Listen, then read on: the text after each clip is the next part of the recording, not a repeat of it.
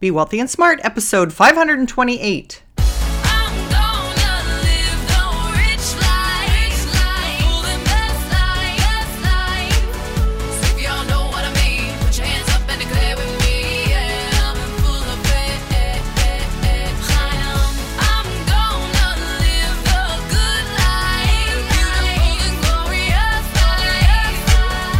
Step into a world of wealth and financial freedom without budgets, boredom, or bosses on Be Wealthy and Smart. And now, here's your host, Linda P. Jones. Welcome to Be Wealthy and Smart. I'm Linda P. Jones, America's Wealth Mentor, empowering women and men worldwide to financial freedom. On today's show, we're going to talk about an article called The Ultra Rich Are Investing Differently in 2019, and it includes cannabis. And I found this on CNBC.com. This was written by Michelle Fox, and it was dated January 31st, 2019. And it has three bullet points. The first bullet point says super wealthy investors are making some changes to their portfolios for 2019. The second bullet point says they are increasing their cash holdings and reducing their equity exposure.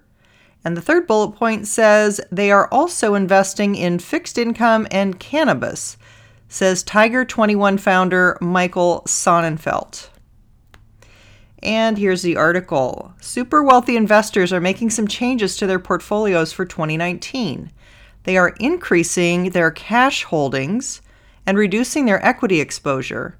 They are also cutting back on some of their real estate investments and finding a short term solution in fixed income, according to Michael Sonnenfeldt, founder of investment club Tiger 21. There's a lot of caution, and some of it is market volatility, he said Thursday on CNBC's Power Lunch. Then there is also the uncertainty of government policy, he added. The members of Tiger 21 are more than 700 strong and have a total of $71 billion in assets. However, there is one growing trend they are hopping aboard cannabis. The industry has seen a big boost since Canada legalized cannabis for recreational use. While marijuana use is illegal in the US on a federal level, a number of states have legalized it for recreational and or medical use. The stocks of Canadian pot companies like Tilray, which debuted on the Nasdaq last year, and Canopy Growth have since taken off, although not without a lot of wild swings. The rich, though, are looking at more than just public equities when it comes to cannabis. Sometimes it's owning the land that cannabis is grown on. Sometimes it's owning the real estate where there are factories, if you will, and sometimes it's owning the companies, and then, of course, there's the public market, Sonnenfeldt said. Another place the wealthy are investing these days is gold. The precious metal has been in a long sump, but prices are now hitting eight month highs. For one, there has been no new supply of gold in the last eight years, Sonnenfeldt noted. Then there is the fact that investors need an alternative to the volatile stock market. Typically, people first think of gold as an inflation hedge, but over history, it's really been an instability hedge, he said. Tiger 21 members, meanwhile, are concerned about the recent proposals to tax the wealthy. However, Sonnenfeldt said they are equally worried about a $1 trillion deficit.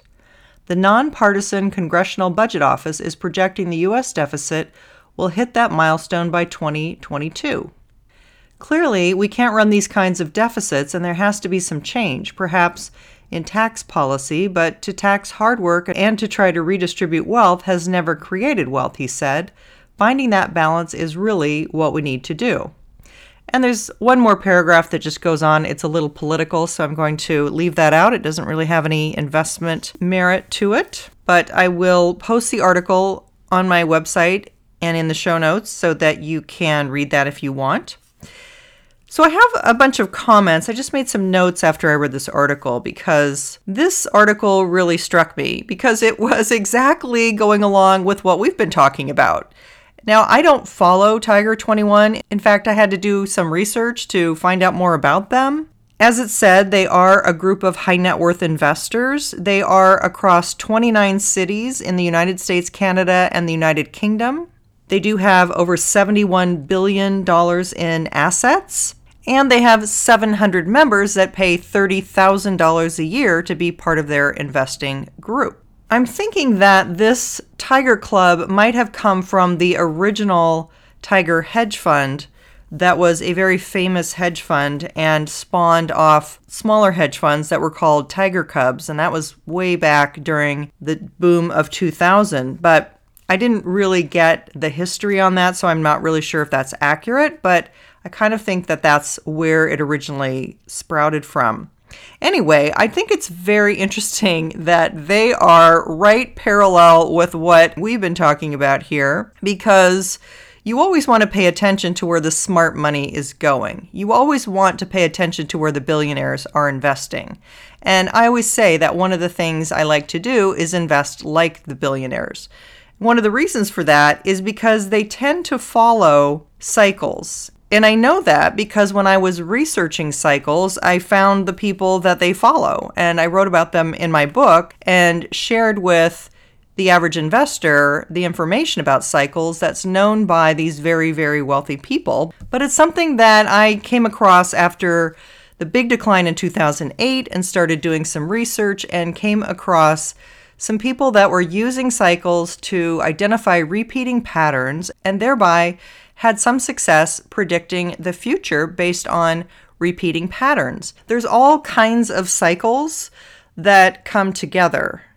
Some are short term cycles, some are medium time cycles, and some are longer time cycles. And so the challenge is not just seeing that a stock might make a low every four weeks or every six weeks, but the challenge is to see when the bigger cycles come into play because every 80 years there's a major cycle.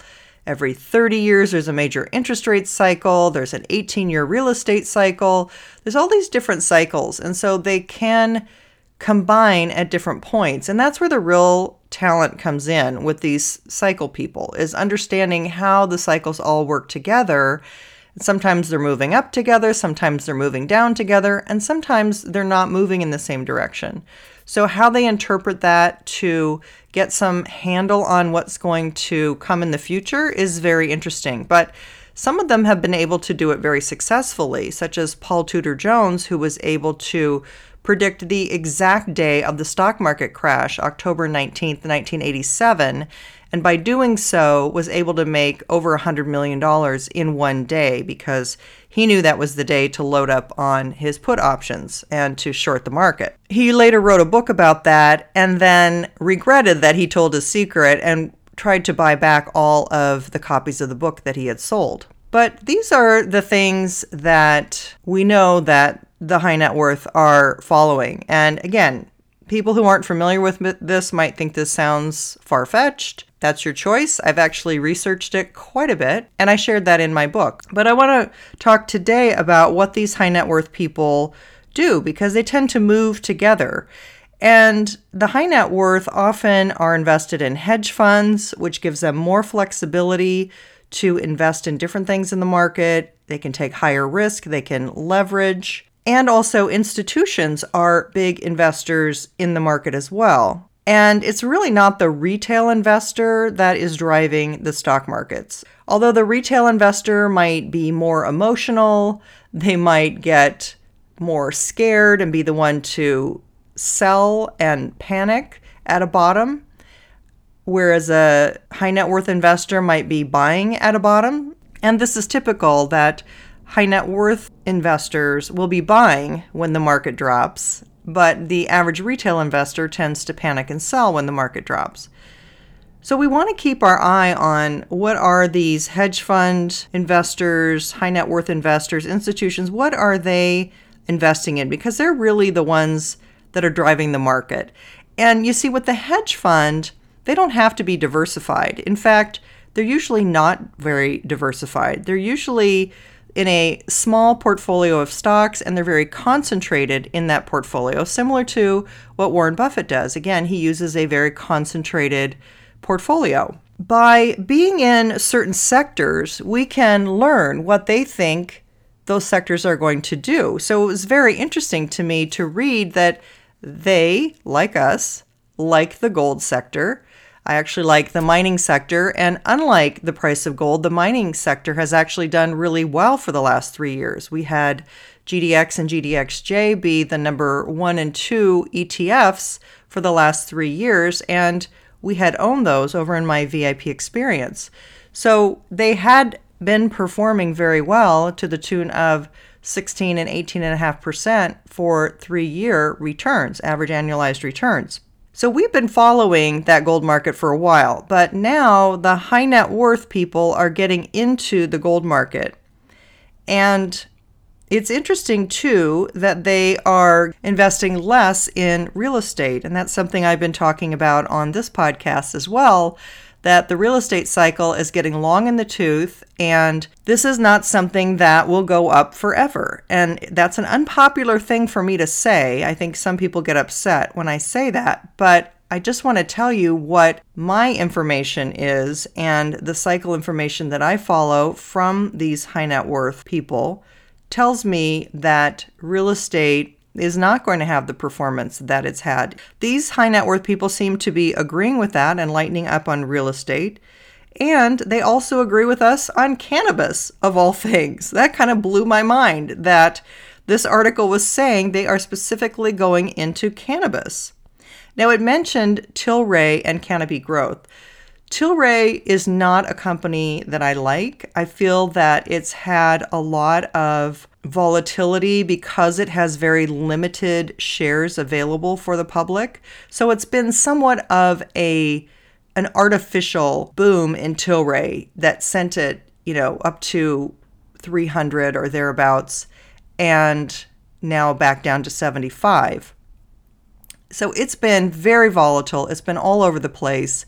I don't own the stock. I'm not going to own that stock. And again, it's it's an artificial demand created by very few shares that they have available.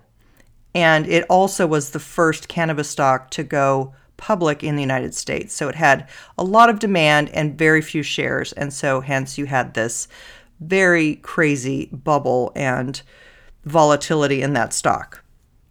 Canopy Growth, on the other hand, is a company that impresses me. Their CEO, Bruce Linton, is a visionary. I'm not going to you know go into details about that stock when we look at cannabis they're seeing what we've been talking about that this is a 500 billion dollar potential market simple to get to that valuation with a with a very easy back of the envelope sketch of you know the medicinal uses the beverages, the foods it could be part of, the cosmetics that it could be part of, the recreational use, uh, the pet and animal uses, such as if horses have anxiety, uh, riding in a trailer, they can be given CBD to calm their anxiety. Just all kinds of uses. Uh, the other day, I was listening to someone who said that they had a problem with their dog and their dog had an enlarged heart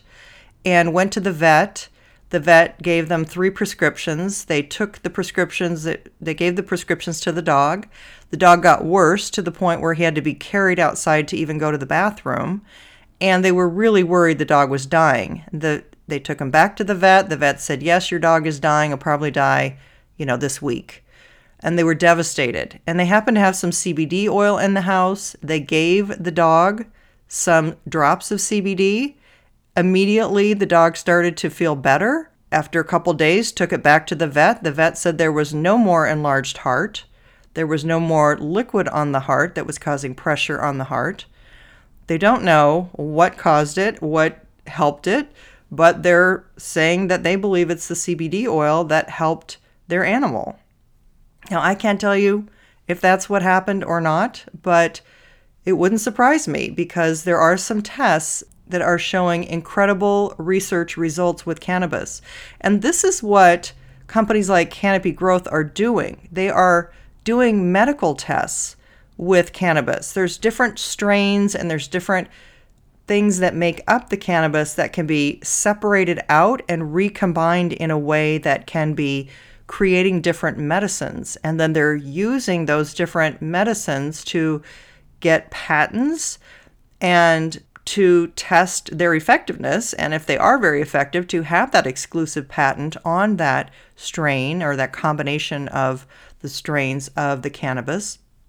So the medicinal uses are very, very exciting, not only for epilepsy and the first epilepsy drug approved uh, under GW Pharmaceuticals, but also other medical uses. So, very exciting times for that. And I think that that's what these ultra high net worth investors are seeing is the growth rate of 17% compounded annual growth rate projected, you know, into the next 5 to 10 years. They're seeing, you know, $500 billion in market cap potential value, very easy to see that worldwide. They're seeing the medical uses, food, beverage, all, all those things I've already named. So it's exciting times. And that's what ultra high net worth investors are looking for. They're looking for that growth. Where is the big market? Because a rising tide lifts all boats. However, having said that, I will also say that you have to be careful because I do think that not every cannabis company is going to survive. And it is going to be survival of the fittest. It is going to be those who use their capital wisest. It is going to be those who are not getting caught up in the commodity side of the cannabis because uh, if a lot of people are growing and it is a simple farm crop, then prices can drop as supply increases. So you want to have a way to differentiate yourself, to create a brand, to create patents. Uh, these are all important parts when you look at investing in cannabis. Just uh, one final comment about the gold. I think one of the reasons why we're seeing some movement in gold right now are the growing deficits and the Fed cutting interest rates or their dovishness with not wanting to raise interest rates. And if the price of gold crosses over $1,400 an ounce, we could see the beginning of another five to 10 year bull market in the precious metals. So, very exciting times for the metals, and it seems like we're coming back into that cycle. And uh, we'll have to watch and see how that plays out. But we have reported many billionaires are, including Sam Zell, who is well known as a real estate investor, who has sold his real estate and has bought gold, uh, and other billionaires who have lightened up on other parts of their portfolio, much of it coming from real estate and going into gold. So they definitely are either following a cycle or they're making a prediction or they are getting some sort of information that wants to get them in that sector. And finally, just a last word on cycles that sometimes you see high net worth investors agree on certain things, like when we're going to have a recession. And recently, Warren Buffett and Ray Dalio, both billionaires, multi billionaires, came out and said they think there will be a recession in 2020. I think that's coming from cycle information that they're following, which is saying that we'll have an important low in the market in 2020 and that it's going to be coming from a recession. Just, you know, some of the cycle information I've been hearing out there. There's lots of different sources for it. You can find different people that follow it. Again, my favorites I've talked about in my book, but I do get cycle information from a lot of different sources. I'm always testing different people who are cycle followers to see who is the accurate one and to see who really has a good handle on this. Because as you can imagine, this is not something that the ultra high net worth just want to let out for everyone, but they usually will give some hints like what they think is coming if there's a big recession or something like that, an important low they see coming, they'll often make a remark about it. And you'll notice that sometimes those multi billionaires will agree that it's at the same point.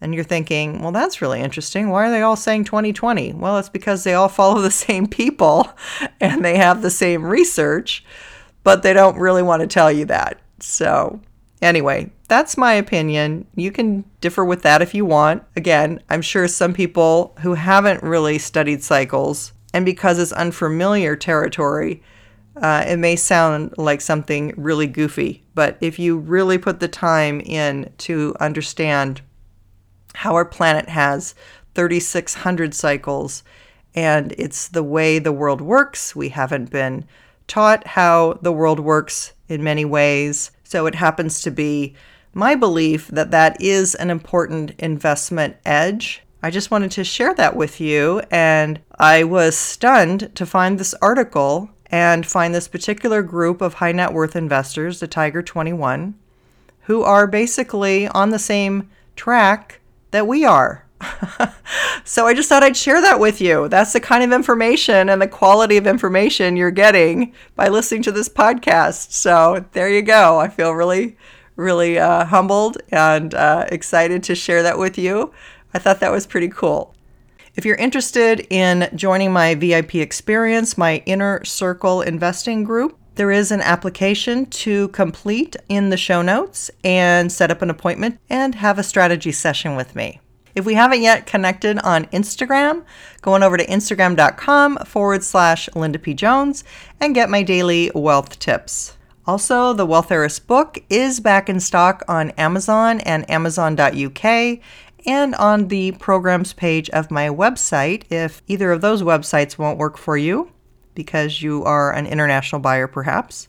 Or if you want it personalized for you, I'm happy to do that on my website. And don't forget, through the end of February, I've added 15 additional prizes. And so you can win five of my Wealthy Mindset Blueprint audio sets valued at $197, five Wealth Heiress books personalized by me, or five wealth mentoring sessions with me. And that drawing will be done March 1st. All you have to do is leave a podcast review. Your name goes in the drawing five times. A book review, your name goes in the drawing seven times. If you do both, your name goes in the drawing 10 times. And thank you to everyone who has already done a review. I so appreciate it, and you're still entered in the drawing. And if you haven't yet completed our 10 question survey, I would really appreciate it if you could answer the 10 questions, let me know more about you so I can tailor make podcasts just for our audience and it allows you to share any obstacles that you're having or suggestions that you have for me as well. And thank you to everybody who has completed the survey. I so appreciate it. You guys are awesome. That's all for today. Until next time, live the good life and be wealthy and smart. Thank you for listening to Be Wealthy and Smart with Linda P. Jones. Share the wealth and tell your family and friends about the show. Check out our website, blog, and social media for more riches at www.bewealthyandsmart.com.